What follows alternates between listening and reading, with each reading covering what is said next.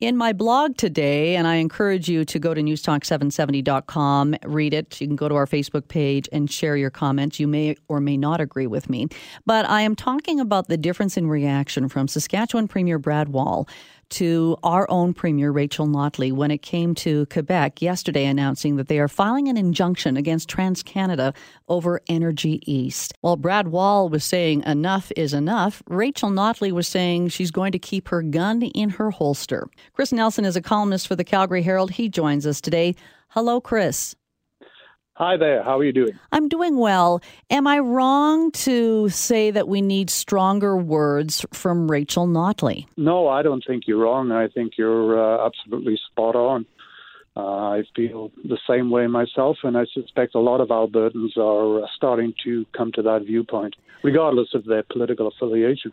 We have taken a number of hits to the political head, whether it be B C and the throne speech, how it took a shot at Alberta, whether it be Keystone, Energy East. And it seems in every situation, Rachel Notley is playing nice. Is this just maybe a tactic so that she doesn't ruin relationships down the road?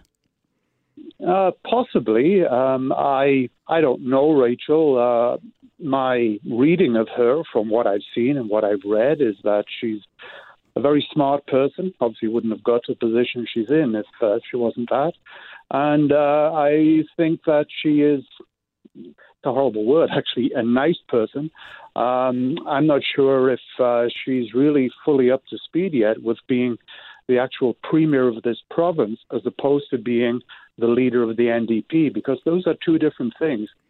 And we know they are two different things, especially if you're the leader of the N D P and you can sit in opposition for a number of years. It's completely different when you're actually in power. How important, though, is it for the Premier of Alberta, especially during this time, to really make sure that she's getting a strong message out there to the rest of the country and the world? I think it's uh, it's vital. We are a landlocked province, and uh, it is extremely important that we get our uh, chief commodity, which is oil and gas, uh, to markets. And uh, this whole, to my mind, ridiculous uh, go on about pipelines, in which there are millions and millions and millions of miles of pipeline across this country that have never caused an issue in the past. But they've become synonymous with an attack essentially on Alberta and especially the uh, the whole oil sands issue. Uh, and we need to uh, stand up and be counted. And sometimes we need to be nasty. And go back to your thought, though, it's different to be the premier of a province than the leader of the N D P, because now suddenly you're in power, and you're in power during a very difficult economic time. Yes, there's no doubt about that. It's uh, extremely challenging, and it's challenging for everyone in this province.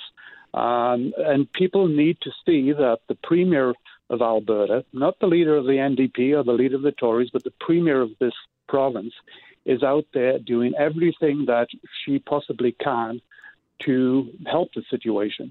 Uh, obviously, she can't do much about the uh, the price of uh, of a barrel of oil, uh, but she can get on a soapbox because uh, you're afforded that uh, that luxury by being premier and start making some waves.